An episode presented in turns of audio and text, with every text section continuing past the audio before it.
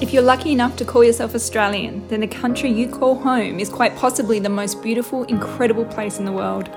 Australia is home to the planet's largest living structure, and we have a rich and sacred history home to the oldest, longest living civilization in the world. Despite our remoteness from major international markets, Australians have often punched above our weight on the global stage.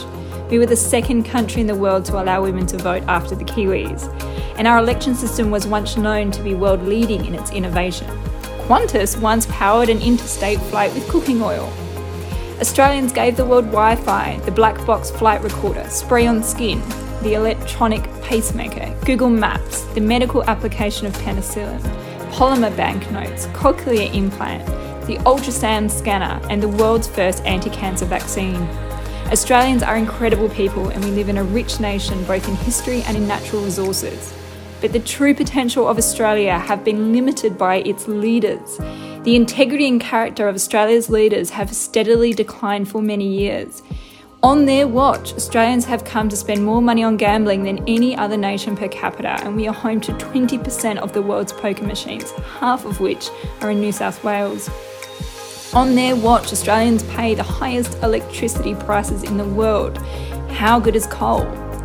On their watch, Gina Rinehart makes $2 million every hour and contributes only 2.85% of her over $17 billion earned each year on tax. Over a century ago, Donald Horne wrote that Australia is a lucky country run by second rate people who share in its luck and that most of our leaders so lack curiosity about the events that surround them that they're often taken by surprise. Sadly, nothing much has changed, and if anything, things have gotten worse. It's about time Australians elected better leaders to represent them, their interests, now into the future. Ancient media moguls shouldn't be running most of our media channels, and yet they are. Australians should have the comfort of knowing that their rights are protected and enshrined by law and that their federal politicians are kept accountable, but they're not. The Independence Can podcast will attempt to compensate for the lack of curiosity and inspiration we see from our current leaders. We will host the greatest minds, discuss complex and often controversial topics that are necessary for our nation to debate so our country can progress and realise its true potential. In the Murdoch media vacuum, the Independence Can podcast will offer hope, inspiration, knowledge, and expose some of the greatest challenges against some of the most exciting and innovative solutions to solve them. Our hosts and guests will be as diverse as the people of our nation. It's time Australians started to make their own luck, and it's time we stopped electing second rate people to lead us. Welcome to the Independence Can podcast.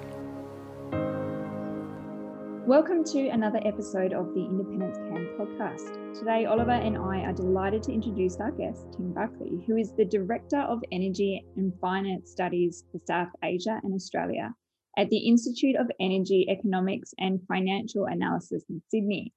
The Institute believes technology innovation is driving a global electricity market transformation involving energy efficiency, renewables, and a smart grid. This transition will require trillions of dollars of capital, making financial markets a critical element of its success. Tim has 30 years of experience in financial markets, covering Australia, Asian, and global equities. Tim provides financial analysis in the electricity sector, studying energy efficiency and renewables across China and India, and stranded asset risk in Australia. Oliver and I were keen to invite Tim to be a guest on the podcast due to his expertise and ability to explain Australia's position in the energy transformation and what challenges we face, what potential we have to thrive, providing adequate leadership enables us to leverage this opportunity. So, Tim, welcome to the Independence Can podcast. Thank you, Charlie, for having me. So I'm going to quickly sneak in um, before I hand over to both yourself and Oliver, because I know you're both a lot more uh, experts in this area than I am. Um, but my layman understanding of the situation is this energy, raw materials, and labor are the primary inputs necessary to produce most things that we consume in the economy. But companies are profiting from, you know, the difference between what consumers are willing to pay for a good and the cost to make it. Pretty basic economics 101. However, I believe the problem is that um, companies have made all these profits because they've not been paying the true cost of production. And as a, as a world, we've continued to trade in this false economy because the true carbon cost of production has been ignored. And, you know, that's the carbon cost of, say, shipping raw materials like iron ore to China and then buying it back in steel. The carbon consequence or footprint of that transaction isn't incorporated to the final price. So, what inevitably happens is that the environment absorbs the carbon cost that we're refusing to account for, and we, the people, poorly served by our governments, are the ones that are paying the price. For me, the obvious fix is to address this false economy. Um, is to put a global price on carbon, uh, but corporations have influenced parliamentarians around the world to resist this, including countries like Australia, who appear to continue to elect very weak, greedy individuals into government uh, and resist every logical attempt to correct this false economy because it will likely hurt fossil fuel or coal companies the most. However, um, if we accurately uh, incorporated the cost of carbon into our markets, um, and that this would be globally enforced, which is perhaps a challenge for another day, um, then what I assume we'd see is a global spike in demand for carbon neutral energy sources. Is this a fair summary of the situation, or have I perhaps oversimplified? No, I think that's uh, exactly spot on, Charlie. At the end of the day, it does come down to the fact that the fossil fuel industry exists primarily because they've been phenomenally successful at externalizing their costs or large parts of their costs, particularly the carbon price, the carbon cost, as you said, and then internalizing profits. And uh, I mean, it's no coincidence that most fossil fuel companies are tax haven based. They pay almost no corporate tax. They get the diesel fuel rebate. They get all sorts of government subsidies and handouts. They then fail to do the rehabilitation of the projects that they claim that they will when they get their approvals to. So legally, they're obliged to do it. But of course, once they've made their profits, they disappear back to their tax haven and we the consumer the environment of australia bears that cost. So ultimately that's right. I mean this whole idea that our um, incumbent uh, political leaders, dare I say, call them even a leader, but our political parties are captured by the fossil fuel interests because they don't want to bear the costs of doing business, their costs of doing business. So they externalize that onto the environment and onto us, the taxpayers, and uh, they have huge resources, therefore, to all the money that they're not paying in corporate tax, they can use to uh, bribe our politicians through uh, donations, through lovely dinners, and all sorts of other junkets and advertising support and so ultimately, if we had a price on carbon, then we could leave it to the market to actually work out the least cost solution for Australia. But of course, we don't have a free market. We, energy has never been a free market, and uh, a price on carbon would be the easy solution. But of course, the industry has made that toxic, and the Murdoch press has made it toxic because they are one and the same group of constituents.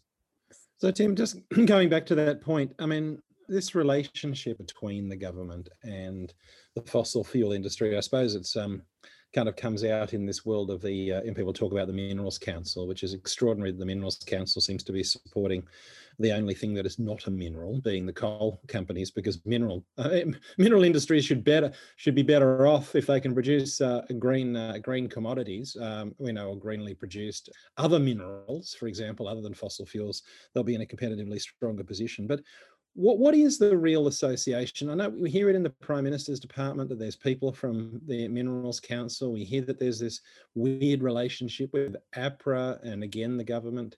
Can you take people through how uh, how you see this relationship and how it holds the government? The government's obviously meant to be talking and responsible to citizens who vote for them, but can you explain your understanding of the hold the uh, the mineral this fossil fuel industry has over this government?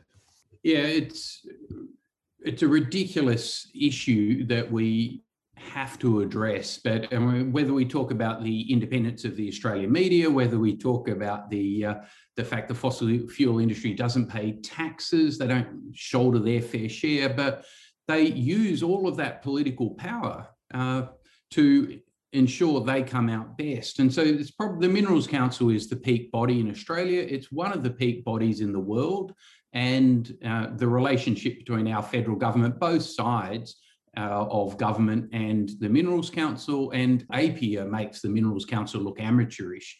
APPEA is just, I mean, it's ruled by the ex Energy Minister of Australia, 13 years in the Energy Minister. He gave APPEA and APPEA and all of its members enormous, like hundreds of billions of dollars of tax um, rebates and subsidies, and now he gets paid. I think the figure is close to a million bucks a year to sit in his ivory tower over at APPEA, telling his um, minister mates how they should run the Australian government for the benefit of his taxpaying constituents. But the Minerals Council, uh, there's been a concerted push by a number of environmental groups to try and break the nexus between our Australian government and the Minerals Council. And they've all spectacularly failed because how do you break an industry that's based on gaining tens of billions of dollars of subsidies and external, externalizing, as Charlie asked, their cost of operation. And so they've got way, way too much money to actually, the vested interests there are ridiculous. So when uh, BHP was called to account for the fact that they claim they are um, agreeing with the scientists. They accept the science of climate change. BHP said that they accept the science of climate change. They then got called out repeatedly because they're the number one funder of the Minerals Council. And the Minerals Council has spent the last decade denying the science of climate change. And so eventually BHP, which tries to be a good corporate citizen in Australia, eventually said, oh, we will call the Minerals Council out. We will try and make the Minerals Council accountable. And uh, to nip it in the bud, they said, oh, we've just had the Minerals Council fire their CEO. And so, oh, the environmentalists are appeased for about a week until we find out that the ex-CEO of Minerals Council turns up as the chief of staff in the Morrison government. I think he ended up, he went through about three different cabinet ministers and ended up now chief of staff in the Prime Minister's office. So he's gone from being the CEO of the Minerals Council to the CEO of Australia, and that was BHP holding the Minerals Council to account. Now, BHP funds the Minerals Council $3.3 million a year, as does Rio, as does Glencore. They're the three largest uh, funders, annually funding $3 million a year to the Minerals Council, and the Minerals Council spends all of that money. Now, their, their budget is in the tens of millions of dollars, and they're totally unaccountable but on top of that, the Minerals Council has a body called Coal 21, which gets eight cents a tonne of coal as a levy. So every tonne of coal produced in Australia pays the Minerals Council eight cents per tonne. And that is worth $25 million a year. And that money doesn't go to the Minerals Council, it goes to their subsidiary, Coal 21. Now, they've changed the name because the environmentalists picked up on this major funding source, $25 million a year, uh, going straight to a lobbyist. And Coal 21 was spending almost all of that, not on research and development, which is what Coal 21 was set up supposedly to do, but it in fact is spent on advertising and advertising that coal is good as their advertising campaign um, was two years ago. So that's $25 million a year totally outside the Liberal Party, supposedly, totally outside of the National Party, but spent on funding of advertising. And it only goes to one purpose to keep the LNP in federal government. So, I mean, that's just a tip of the iceberg. When I talk about 25 million, it's nothing. Mm. APPEA is getting $10 billion a year of royalty subsidies. So, APPEA makes the Minerals Council look like amateurs.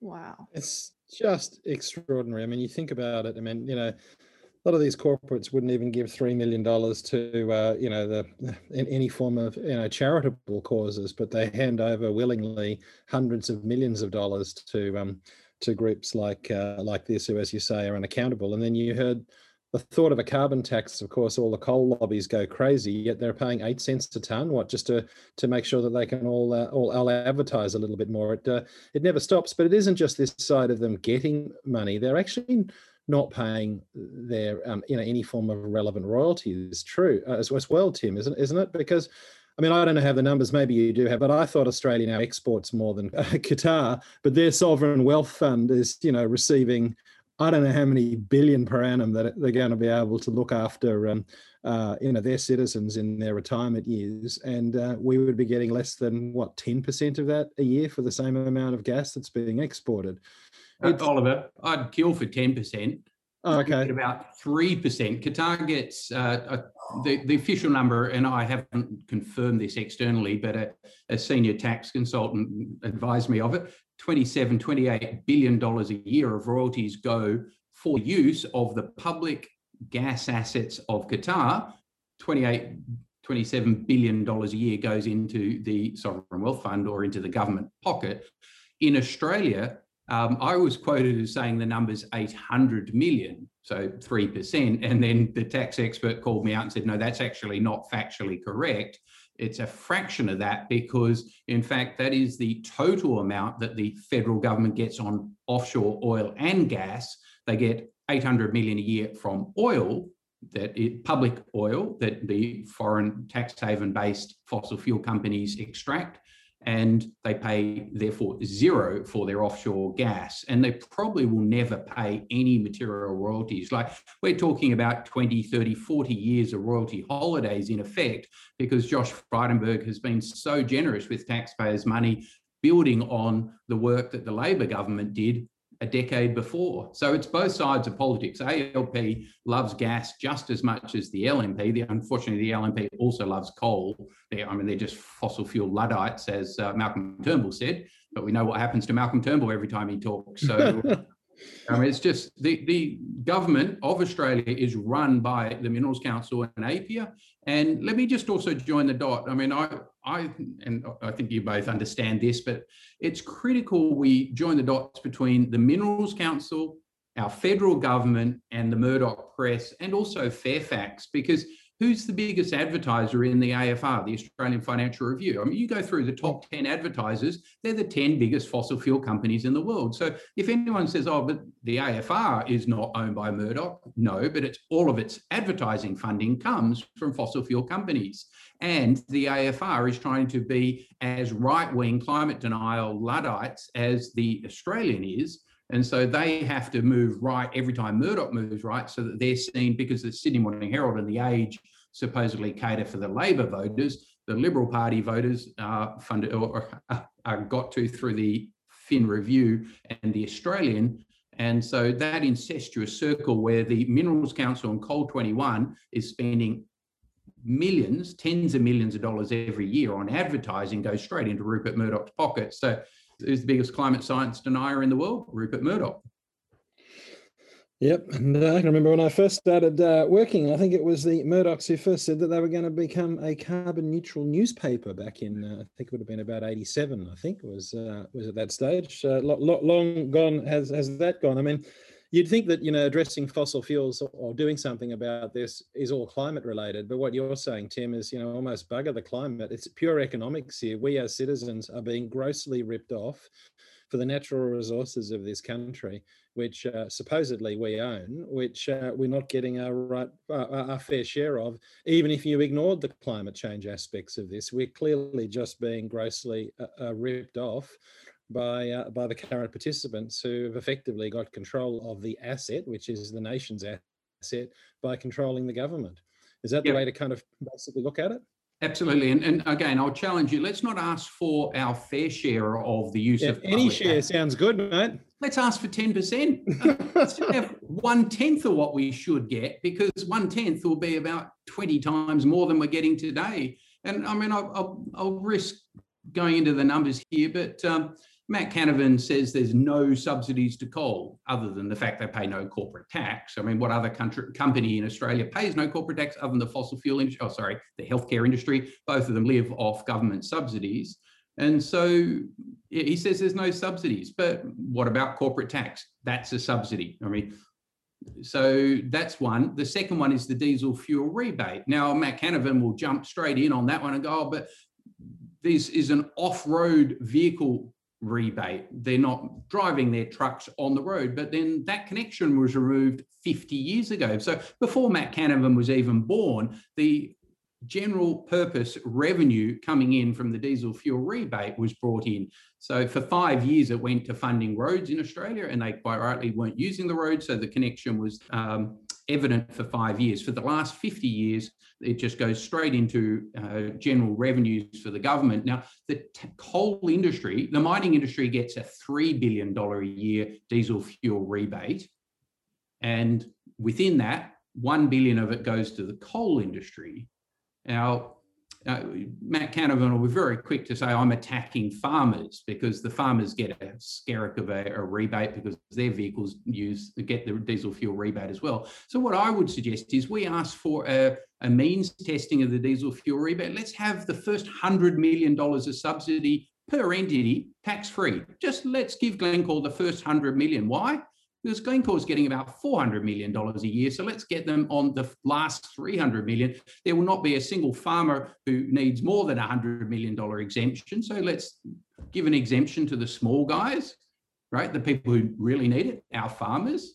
And then say to, let's have a means test that caps it at 100 million. We can only give Glencore a $100 million subsidy a year.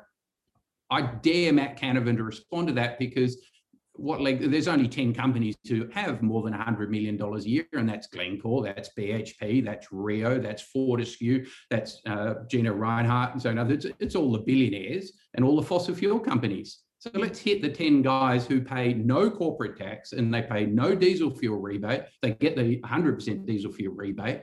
Let's make them pay a little bit of their fair share and but at the end of the day, I mean, the, the, Australian government actually had the hide to put in a report to the OECD 10 years ago saying that Australia had no fossil fuel subsidies. The OECD rejected that outright and said, you have used a different version of the definition of subsidy to the one we use in the rest of the world.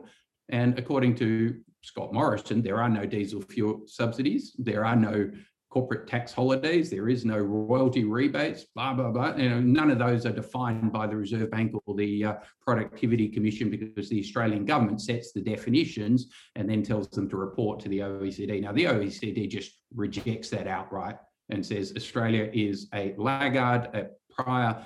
And finally, thanks to the election of President Biden and the uh, excellent ambition we're seeing in Korea, Japan, and China, combined with the EU, all of a sudden the global imperative to actually act on the science of climate change is the number one issue in 2021. So I don't believe Australia can keep remaining a laggard. I don't think Scott Morrison can do that in the face of President Biden and uh, his US climate envoy, John Kerry. I think the conversations there will be brutally honest, and Australia will kowtow to our military masters in America.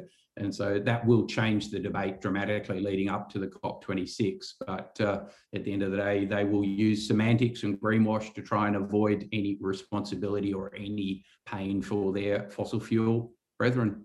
So, Tim, just if I could, just to summarize that, because I'm learning bits and pieces here, and I thought I was pretty good in the industry, but um, you know what you're saying is quite clearly that you completely agree and concur that um, you know effectively the nation is being um, ripped off blind for its resources, right? Is it, it is one scenario, and effectively maybe we should have, you know, a royal commission or a review to see what's fair. You know, what's fair and equitable. What what what are other countries do, and is Australia an outlier in relation to what our citizens get vis-a-vis every other citizen? That's one question. The other fact that you actually point out, which I thought that there was a nexus as the reason the fuel rebate was provided was because if it was being driven on non-public roads, they weren't damaging them. You're saying that nexus went over 50 years ago. It's all hypothecated revenue.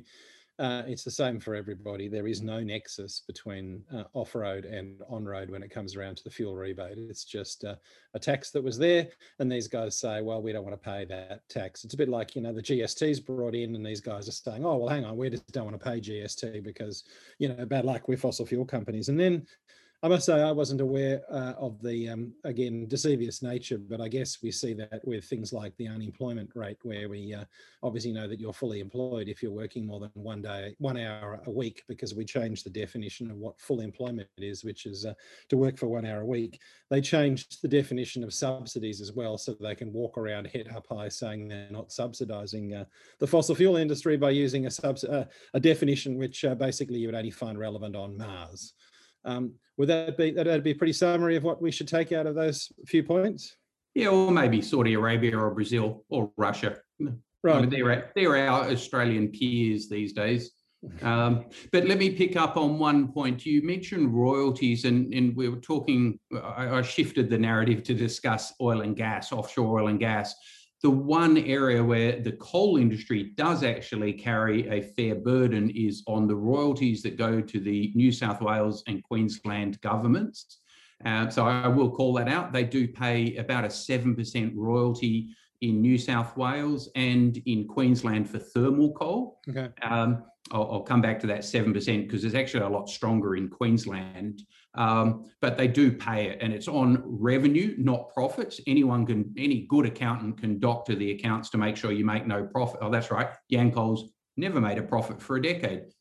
Whitehaven never made a profit, so they pay zero corporate tax. So the two biggest coal companies, independent coal companies in Australia, have not paid a cent of corporate tax to the federal government in the last six years. Now, when they get EY, another um, service provider that is absolutely covered in coal money, uh, so EY does a report which says, let's look at the revenues that the governments of Australia get from the coal industry. And so they lump in royalties with corporate tax.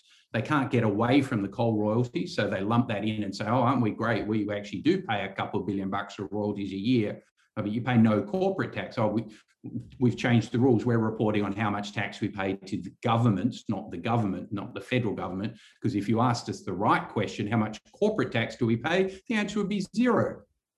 Now, but then if you divide zero tax and zero profit, you'll you'll get they're paying a fair share. In other words, it's because they can use accounting to make sure they pay no tax in Australia because they make no reported profits in Australia. In my view, uh, energy companies operating who in out of tax havens, in my view, should be charged a percent of revenue for corporate tax. Work out what the percent of revenue that Wesfarmers pays no, okay, it's not a percent of profit, but you find an equivalent company, and I pick Wesfarmers because they every year pay 30 cents in the dollar corporate tax. That's the beauty of franking. Franking credits encourage Australian domiciled companies to pay their fair share of tax, but foreign companies don't get any benefit from franking, so therefore they'd pay no corporate tax. But just finishing, sorry, I've gone around in a circle there. Coming back to coal royalties, as a percent of revenue, you can't get around it. You ship coal out of New South Wales, you pay seven cents in the dollar of revenue to the government. Now, they tried getting around it by shipping it off to Singapore, which is a tax haven. Um, and so all of the coal companies had, Glencore in particular, Rio and BHP had similar structures. You might recall about five years ago, BHP ended up having to pay $500 million of back taxes because they were channeling profits through a tax haven and they they ended up confirming that and paying out just tip of the iceberg to the ATO. But um, anyway, the royalty. So in New South Wales, the royalty is three billion dollars a year, give or take. It's actually a very sizable amount of money. In Queensland, it's better. It's up to four billion because they have a sliding scale which says you get seven percent of revenues up to ten up to hundred dollars a ton Aussie. For the next fifty dollars, you pay twelve and a half percent incremental royalty and above $150 a tonne, you pay 15%. So the Queensland government uh, gets $4 billion a year in a good year from coking coal royalties. They get a skerrick from the thermal coal, but it's 80, 90% of their revenue comes from coking coal. Uh, but that then means the Queensland government, it's an ALP government, but they're just as beholden to the coal industry as the LNP is in federally, because that's their number one revenue outside of GST, which comes via the federal government. So, unfortunately, whether you look at it at the state or the federal level, the coal industry does pay royalties in New South Wales and Queensland, and so therefore they have a ridiculous amount of power. And uh, we saw that with the uh, appointment of Malcolm Turnbull as the climate chair for Matt Kean, so the, the greenest Liberal MP in Australia. And uh, John Barilaro, two days later, goes out for lunch, goes off to the football with the Minerals Council, the New South Wales Mining Council, I'm sure was in there behind the scenes somewhere. And two days later, John Barilaro sacks Malcolm Turnbull because he mentioned the C word. He mentioned a coal mining expansion moratorium and he was appointed the climate minister, not the coal minister. And so, uh, you know, he got sacked. it never stops, does it? It never stops. Oh, it's pathetic. The the federal government, the state governments, they're owned by the fossil fuel industry. It is absolutely pathetic. And that, the that, only way I can even talk about it is because we get no government funding, we get no corporate funding. I've got no clients. We're paid for to be a public interest think tank to combat the bullshit that comes out of the Minerals Council and APPEA. And um, that's why philanthropy funds IEEFA because uh, we can actually speak truth to it. And uh, anyone who actually had a paying client would get sacked immediately. I, I feel like this this sort of robbery that that we're discussing because um, it's what it is and it's it's, it's robbery from generations to come right um, but it's it's even worse than all of the horrendous stuff we've just talked about because I've done a little bit of research just recently on because uh, I'm doing an international law masters around the conceptual exploration of legal personality uh, to nature. So you know, and there was a move to protect the Great Barrier Reef to give it its own legal personality so it can be completely separate from the government and, and basically protect itself. What happened and what is like has sort of happened across state and federal is um, underfunding or cutting of funding of jobs, say for the Environmental Defenders Office. So they were primarily the ones that were trying to do this work, this really important legal work.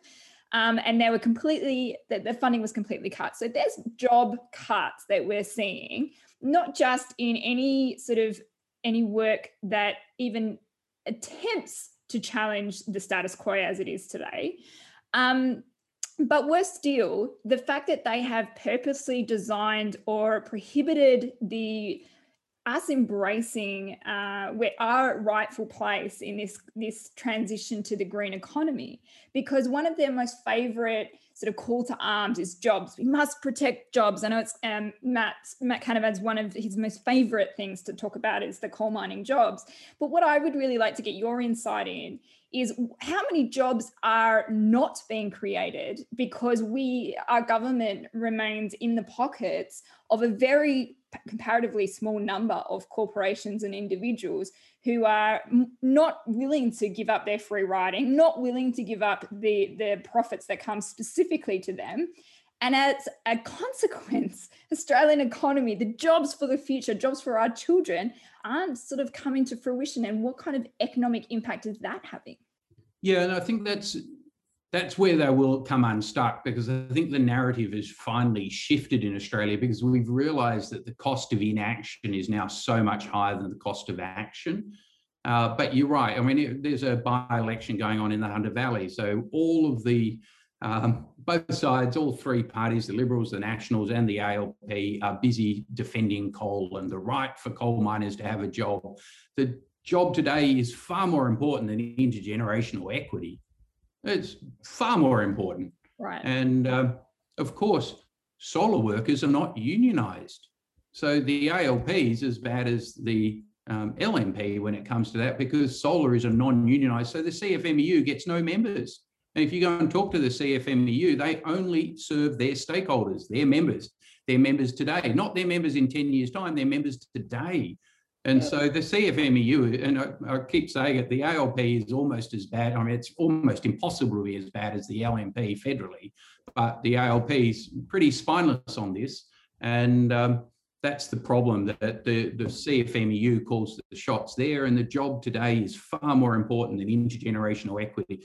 You talk about the rights of the Great Barrier Reef. I mean, you you, you, missed out one point that Josh Frydenberg threw in $448 million, I think the number was, to fund the Great Barrier Reef Marine Conservation Society or whatever they're called. Now, then have a look at who are the board members of that. I mean, 448 million, I'll probably get the number wrong because it just makes me mad thinking how much of our tax, I mean, how many hospitals could we have funded?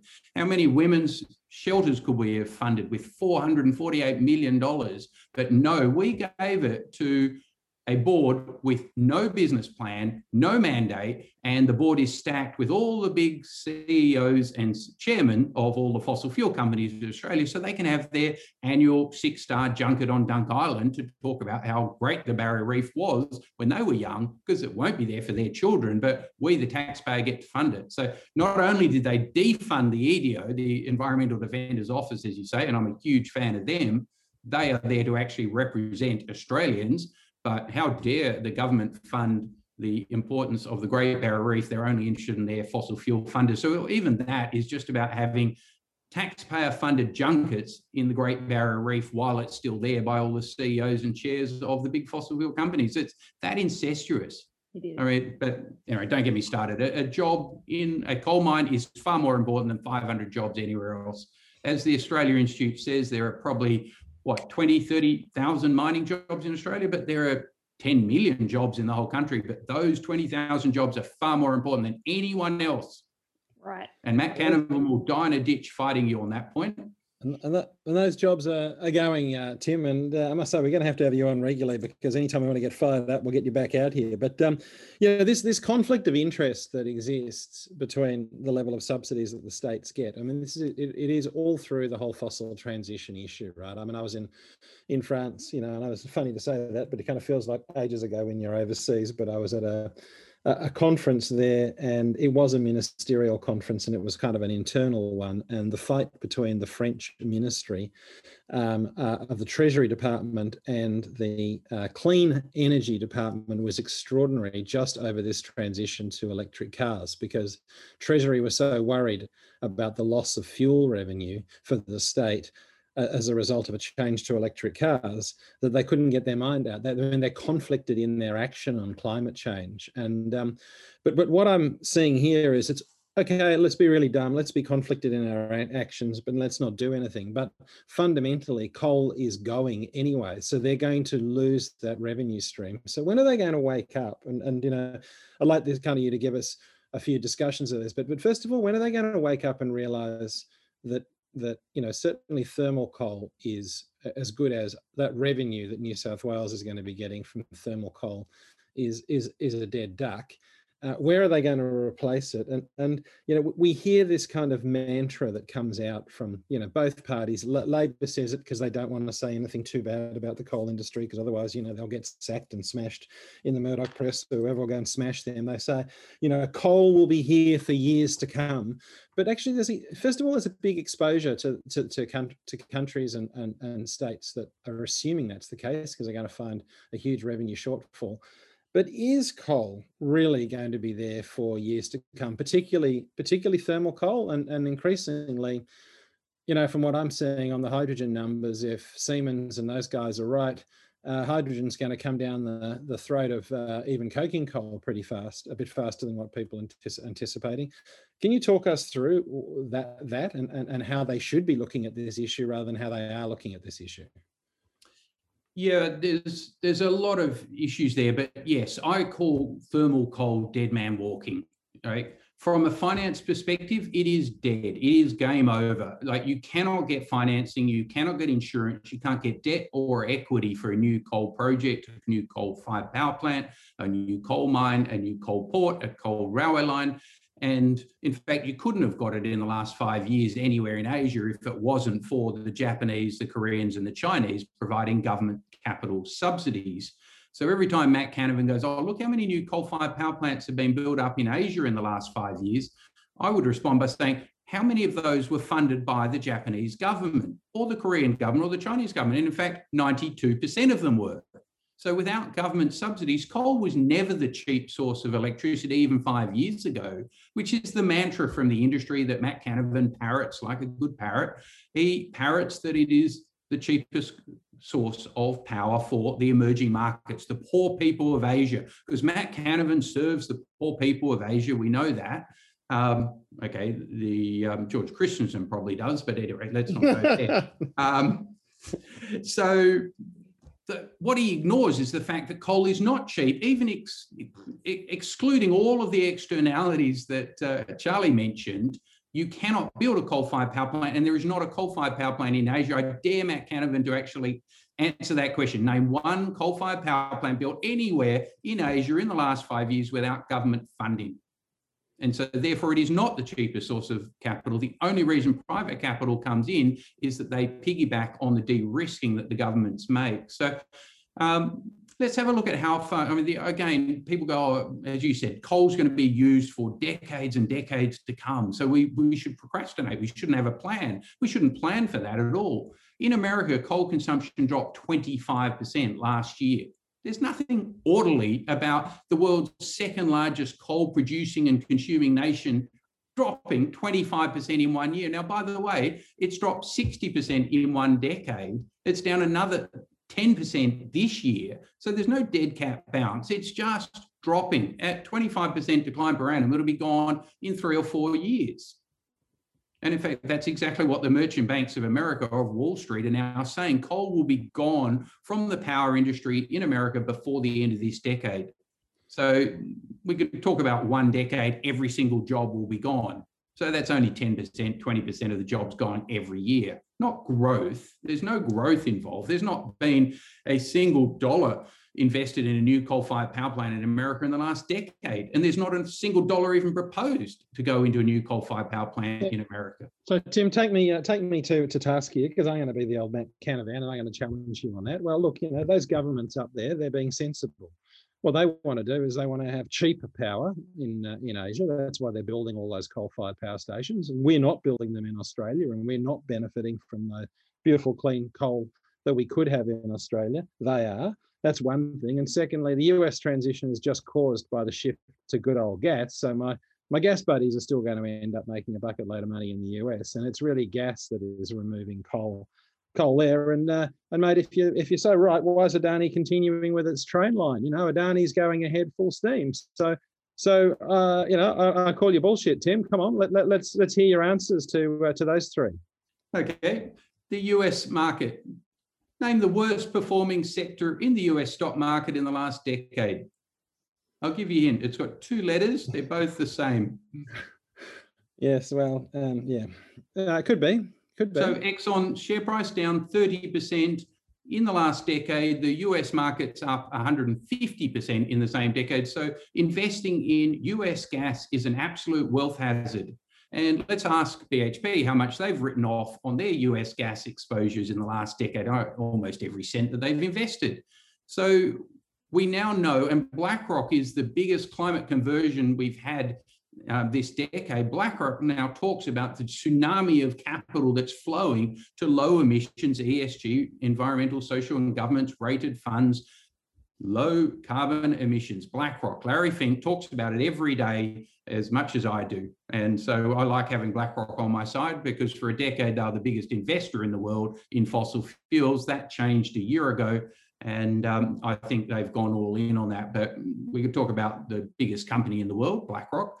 I actually like talking about them because they only manage, I don't know, 12 trillion Aussie dollars of capital. And that means they own every single listed company in Australia, every single bank in Australia, every single insurance company. And they're telling every board member of those companies, don't you dare do what your government's telling you. Don't listen to your prime minister. We're the biggest shareholder. You have a fiduciary duty to serve your shareholders. You will do what we say. And what we say is we want you to show us a very detailed path to net zero within 10, 20, or 30 years. We might give you 20 years if you're lucky. Um, at the moment, we're talking about net zero by 30, but by 2050, so that's 29 years from now. But by the way, India gets a free pass. They've got 30 years, you've got 20, maybe 10. And what's Macquarie working towards? Macquarie Group, the big capitalist down at Macquarie, 2040 net zero. And so I think what, what I've seen in the last year is that the date of 2050 has been fixated on by Korea and Japan and America and Europe. But now the financial organizations around the world are going, yeah, but we know what's happened. We've just moved a decade in one year. Now we're going to move another decade in 2021, and we'll end up at the end of 2021 talking about net zero for the OECD by 2040. And that's why Twiggy Forrest is getting a decade ahead of everyone by going, we're going net zero by 2030. Now, if we talk about greenwash, I would have called Glencore one of the biggest greenwashers in the world for the last decade. They're certainly one of the biggest stooges in Australia, paying zero corporate tax. Oh, that's right. Sorry, they paid 10,000 bucks to get off Michael West's um, top 40 hit list because if you paid $40,000 or $10,000, you, you have paid something. Doesn't matter that they earn $20 billion of revenue. Uh, but anyway, so Glencore two years ago said they were totally agnostic, one of the world's biggest coal producers, one of the world's biggest thermal coal producers. They were going to ignore the TCFD. They were going to ignore BlackRock. They were going to ignore every other investor, and they were going to keep producing coal. The trouble is, the TCFD is now virtually mandatory because BlackRock's told everyone it's voluntary, but we can't invest in you unless you do implement the TCFD, the Task Force for Climate Related Disclosures. So all of a sudden, the TCFD is now mandatory for every board in Australia, like it is for every board in the world. And so all of a sudden, all of these directors have got a fiduciary duty to actually deal as their shareholders tell them. So what did Glencore announce a year ago? That they were going to do net zero by 2050. Now, the interesting thing is they went further than BHP and Rio, and they said, we're going net zero on scope one, two, and three, which means we will be totally out of coal by 2050. Oh, hang on a sec. They're the largest private coal company in the world, and they've told all their shareholders a year ago they're going to be out of coal by 2050. Now, Matt Canavan still has a leg, to, one leg to stand on for now, because they said, oh, by the way, we're going to be out of coal in Colombia by 2034. We'll be out of South African coal as soon as we can because we lose money every day over there. So we'll close that within this decade. Australia will be their last coal producing state. They have three exposures South Africa, Colombia, and Australia. So they're going to exit Colombia, they're going to exit South Africa. So by 2035, their whole global coal production will be down 40% on 2019 levels. That's their own mission statement. That's the commitment they've made to BlackRock to get BlackRock off their back to deliver on the TCFD. And they said 40% by 2030. That's a that's a shoe in. They can do that no problem. Uh, by the way, it dropped 20% in one year last year. And then they said we'll go to zero by 2050. So Australia's single biggest coal company, thermal coal company, Glencore, will be out of coal by 2050. So I don't know who's going to be employing Matt Canavan in 2051. Because what we do know is that this that pledge will probably move a decade within, I don't know, Glenn, Glenn, Ivan Glasenberg will retire and um, the new CEO will have to talk to his shareholders. I imagine that conversation will be pretty brief and then he'll spin the coal assets off and Glenn um, Ivan Glasenberg will privatise them and he'll run them for profit out of his tax haven, would be my guess. But Glencore will be out of coal within a couple of years, would be my guess. Okay, so uh, so uh, you're clearly uh, you're clearly saying that all those foreign governments made those decisions probably a while ago and are completely out of the money in any of those investments that they've currently made in terms of you know the idea of building more coal. That's just um, that's dinosaur thinking. The market's already past them, and BlackRock is um, uh, is a Black Black uh, is, is clearly um, is clearly making that uh, making that call very clearly that um, that uh, the people making those decisions are wrong. And as in relation to coal being over, the idea of years to come, well, it isn't years to come, it's years that are totally visible. Most sensible companies are getting out. You know, it's a bit like the tobacco industry. It went on for years, but there were always a rump of rotten hedge funds or people who would continue to invest in the dying industry. You may see a bit of that going on, but it isn't really going to be a wealth creation industry. It'll just be the usual hand down of a good asset to a, a broker company who then goes broke themselves and hands all the liabilities to the state, because that's the normal requirement isn't it? Is the way that it uh, works very clearly is that you uh, you uh, you have a, a, BHP, they sell it to a Glencore, Glencore sells it to then somebody else, and when it's just got a little bit of revenue left, and they promptly go bust, and they leave all the liabilities to the state. Did you say Terracom? No, I didn't say them. No, no, I don't use uh, people's names on podcasts. You never know what could happen. Um, Charlie, what, what, you had, you had a quick question uh, there. Well, I was just going to ask, you know, if you were uh, energy minister, uh, for Australia. And what would you be doing? What would be the say the first four things that you would do uh, to improve our standing currently?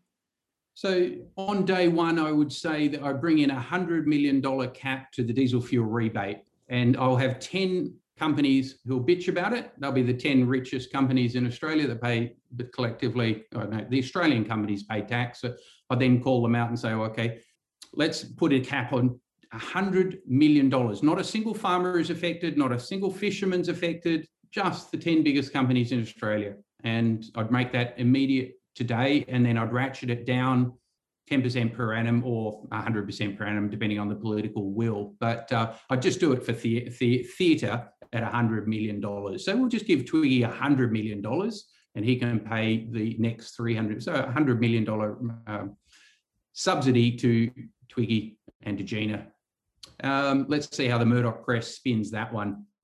Secondly, I would bring in a rule that any company operating in Australia using public assets or relying on government subsidies has to pay corporate tax in Australia. I would level the playing field so that we are not crippling the competitiveness of Australian companies. And so let's lift the, I mean, this is a Singapore concept. Singapore I lived in Singapore for, for a couple of years, 20 years ago, and the local residents, I was just laughing, saying, oh, I was paying 15% personal tax. And my staff were laughing at me. They're going, we pay 2% tax.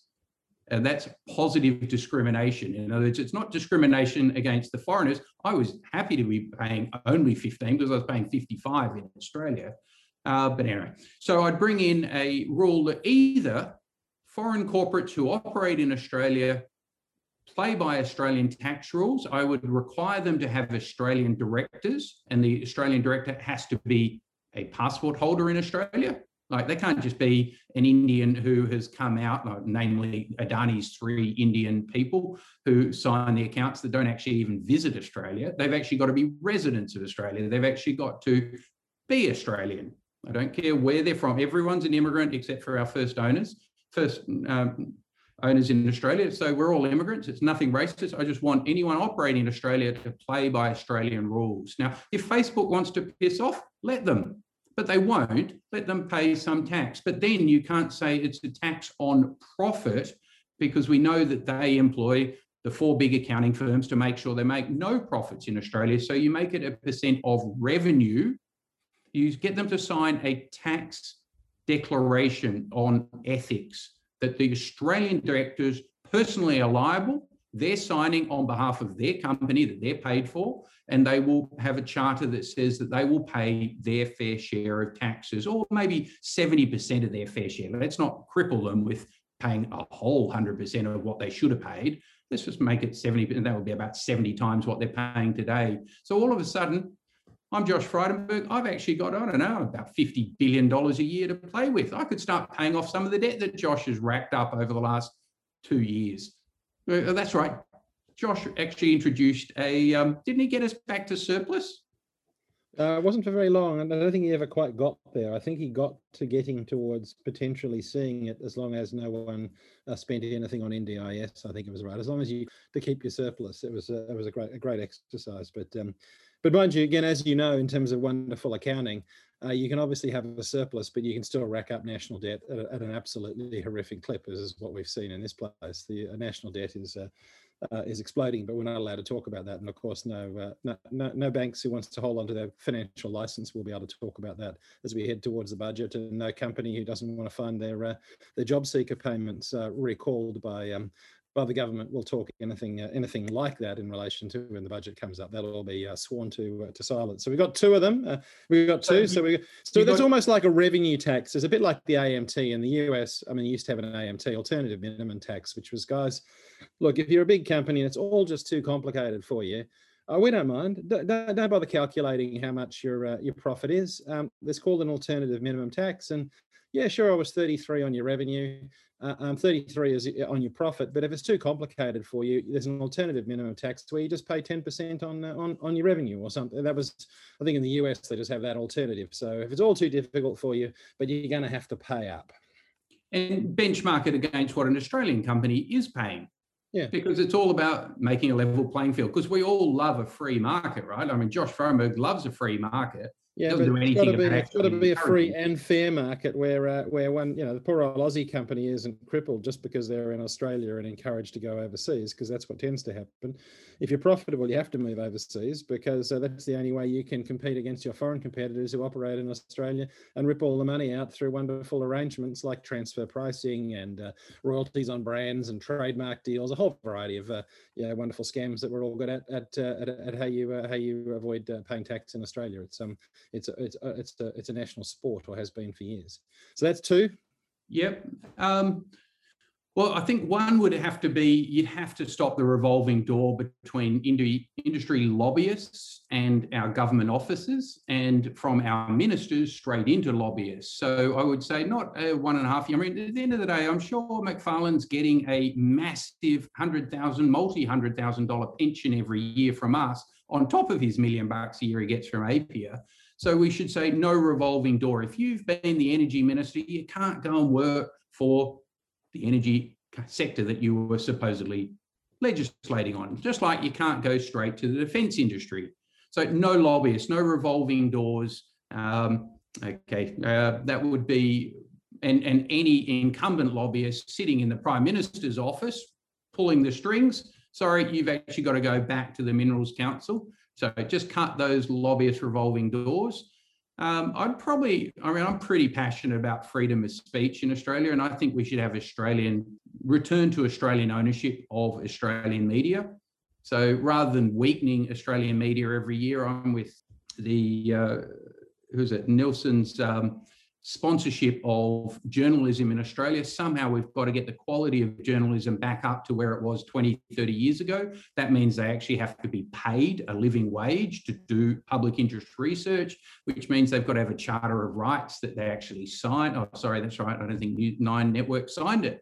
But um, anyway, so freedom of speech, ownership in Australia of Australian media, and I'd bring in again concentration of control rules to prevent someone having 70% of all the print media in Australia and then sitting in a tax haven offshore, namely Rupert. But I mean, it's almost as bad. The Fairfax has been allowed to merge with Channel 9. So you'd have to force a progressive unwind of that and maybe stop the billionaires owning all of our media um, sorry, I'll stop going on about that. So, freedom of press, we need investigative journalists with spine who can hold our government to account.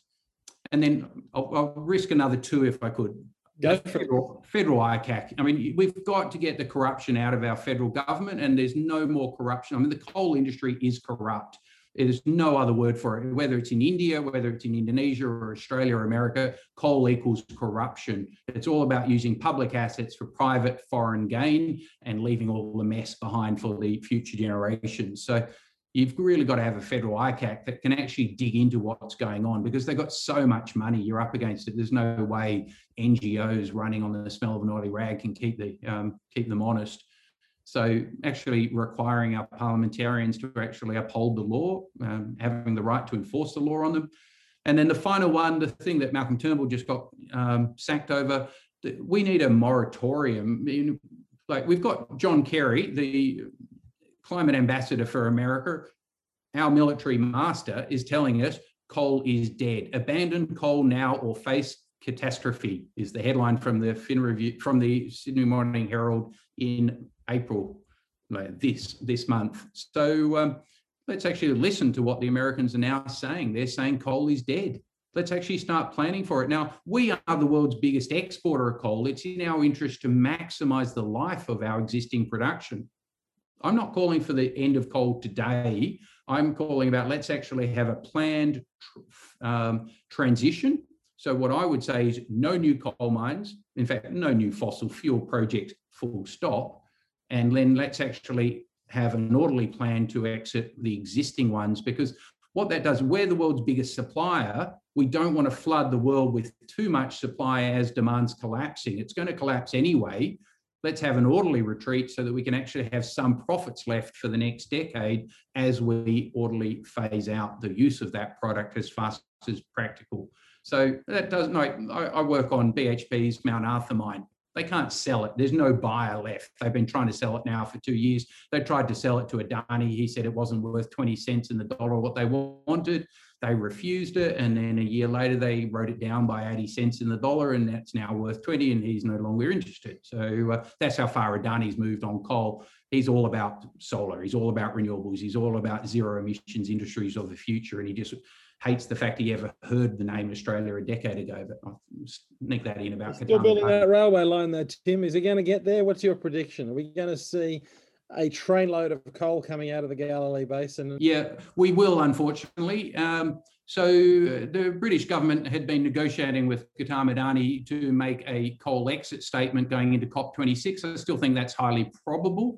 But Gautam Adani was asked, can you walk away from the Galilee mine as your um, as your big offer, as well as a phased closure of all your coal-fired power plants. Gautam agreed with all of it, but he said, I can't close the coal mine. It's already 80% built or 70% built, and I've sunk five billion bucks into this loss-making asset that, sorry, loss-making liability. I can't get any insurance for it. I can't get any finance for it. I can't sell it. No one will buy it. But unfortunately, I'm going to be using coal back in India for the next 10, 20 years in power plants that I've already built. So I'll buy, um, I'll build it, I'll do a 10 million ton per annum mine, I'll run it for the next 10 years, and then I'll close it down when, uh, when it's cheaper to replace all of that with solar.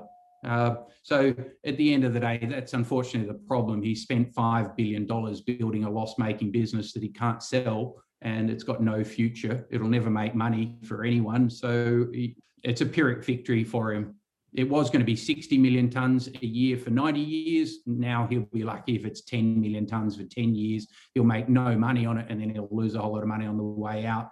But uh, at the end of the day, he's got a coal port that he bought for $2 billion 10 years ago that's running at 55% utilization. He's got to put coal through that for as long as he possibly can. So it's not about making money on the coal mine, it's about making money on the coal port that he bought mistakenly and now can't sell. So they, that whole Adani project is a stranded asset. It's the epitome of a stranded asset. I mean, he's put five billion bucks in, and he'll never get a cent back on it. So that is, to me, the perfect definition of a stranded asset. He should never have built it, and I'm sure he'll be the first to admit that if he had his brothers again, he would never come to Australia. Yeah. He'd much rather have never heard of it, and he wish he'd never met Jeff Seeney or uh, Campbell Newman because he'd be five billion bucks. Uh, actually, he wouldn't be. He'd have five billion bucks cash in his pocket, but he's been growing that cash at about hundred percent every two years, and for a decade. So now it'll be worth about forty or fifty billion bucks if he'd invested in Indian solar or Indian grid assets. So um, the opportunity cost for him has been extreme. He's now close to the richest man in India. His wealth went up by, I don't know, 30 billion US dollars last year. How much did he lose in Australia? Hmm.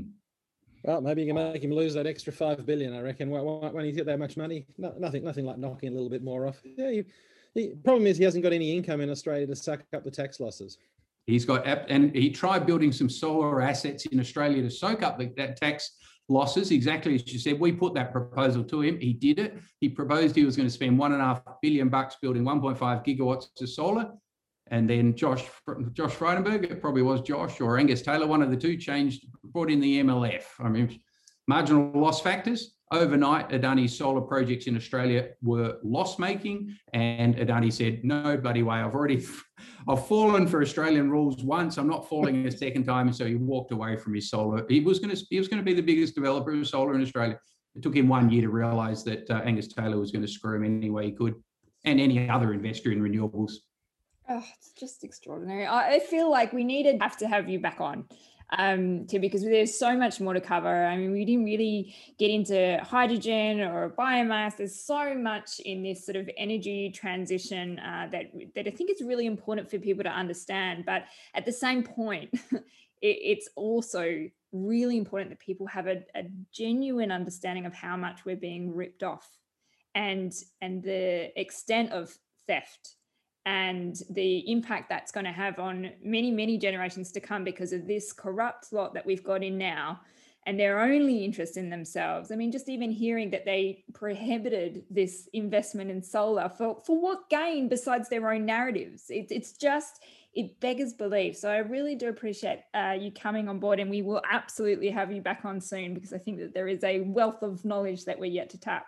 Charlie, let me risk going on. Um, I'll finish on a positive note because I am actually very, very optimistic. And the last hour has probably suggested otherwise. But um, Australia is a global laggard. At the same time, we are a world leader. Like at the end of the day, consumers in Australia are sick of being screwed by Angus Taylor. And so they're taking responsibility for their own actions into their own hands.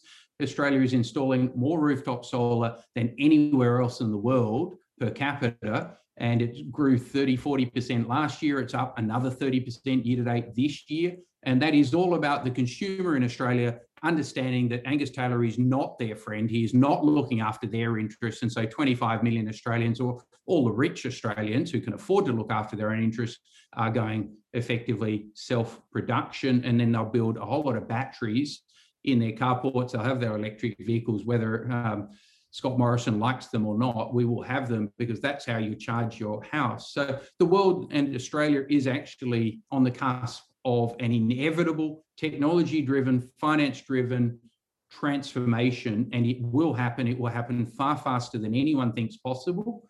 I've been saying that now for eight years at IEEFA, and every year I'm surprised at the speed of change. I might be the global bull, but I'm surprised every day that I turn my computer on and I find what's happened overnight, and it's amazing. So we get stuck. It, it, let me think, phrase it in this context.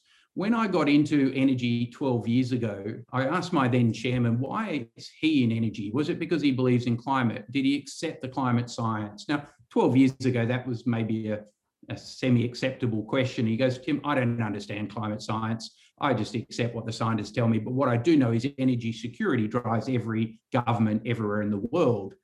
And I, I look back on that statement, I reminded him of it uh, last year, and um, it was absolutely prophetic. Every country is ruled by energy security. We're probably the only country in the world that's not, because we have more gas, more oil, more coal, more wind, more solar, more hydro, more geothermal than any other country in the world. And so energy security a decade ago was not an issue in Australia, whereas it is for China. It's central to China, it's central to Japan, it's central to Korea, it's central to India. And so what are those countries doing? They're looking after number one, as governments always do. They're looking after their own interests. When they talk about dealing with climate science, they're also actually saying we're weaning ourselves off imported fossil fuels. All of those four countries are four of the world's biggest importers of fossil fuels. So it's funny how energy security and doing the right thing for the climate actually go hand in hand. So whenever I talk to an Indian energy minister or Indian coal minister or the Indian coal-fired power generation uh, executives, they all really like the work IEEFA does because they all work on national energy security issues. And it's about weaning India off its reliance on 85% oil, 50% imported LNG, and 20% imported thermal coal. So if I say to them, I've got a solution that allows you to reduce your reliance on imported fossil fuels, they're 100% all in. And mm. so that's the difference. Australia is one of the world's three largest fossil fuel exporters. It's almost inevitable that we're going to be a global laggard. Yep. Now, wash my mouth out, we already are a global laggard, but um, that's because we are a massive fossil fuel export. We've got a lot to lose. But as Ross Garnaut constantly says, Australia will be a world superpower in renewables. I'm 100% convinced on that. The world is moving in this direction. Australia is blessed as always and we will be a world superpower. And most importantly, all of our key trade partners are moving 100 miles an hour to decarbonise now belatedly. They're all in, and Australia needs to get on with it. There are massive investment, employment, and export opportunities. I'm with Twiggy Forrest. I'm not with Twiggy on a lot of things, but on this one, he's dead right. This is the topic of the decade. Australia will be a world leader, and the employment, investment, and export opportunities are just too obscenely bullish for us to ignore and let people like Angus Taylor or Matt Canavan hold us back from the future. Terrific, Tim. Thank you so so much for that. We'll um, we'll include a um a link also to your uh, your uh, your site because you've got a you know you do a lot of extremely good and valuable research that I'm sure many people would love, like to hear. And we will have you back later because clearly the the the hydrogen and the jobs opportunities. I mean, we all thought you know people wanted to be a, a minerals engineer and then they want to be electrical engineer. Now they all want to be chemical engineers or should be wanting to be chemical engineers as we as we enter the world of green molecules, I guess is the way to describe it, and uh, and also the opportunities to transform materials in Australia using green energy, so that we can have um, you know green mineral exports, which um, which are just horrendously large opportunities for Australia, uh, uh, uh which other countries don't have. So we'll have you back on again. We'll talk about those as we do with others. Thank you so much for your uh, time, Charlie. It was great to catch up again. Look forward to our next podcast, and thank you, Tim, so much for uh, for being with us today. Thank you, everybody. You've been listening to the Independence Can podcast. Subscribe to this podcast on Spotify or through the Apple Podcast app and be sure to tweet us your thoughts, suggestions, and insights using the Independence Can podcast hashtag.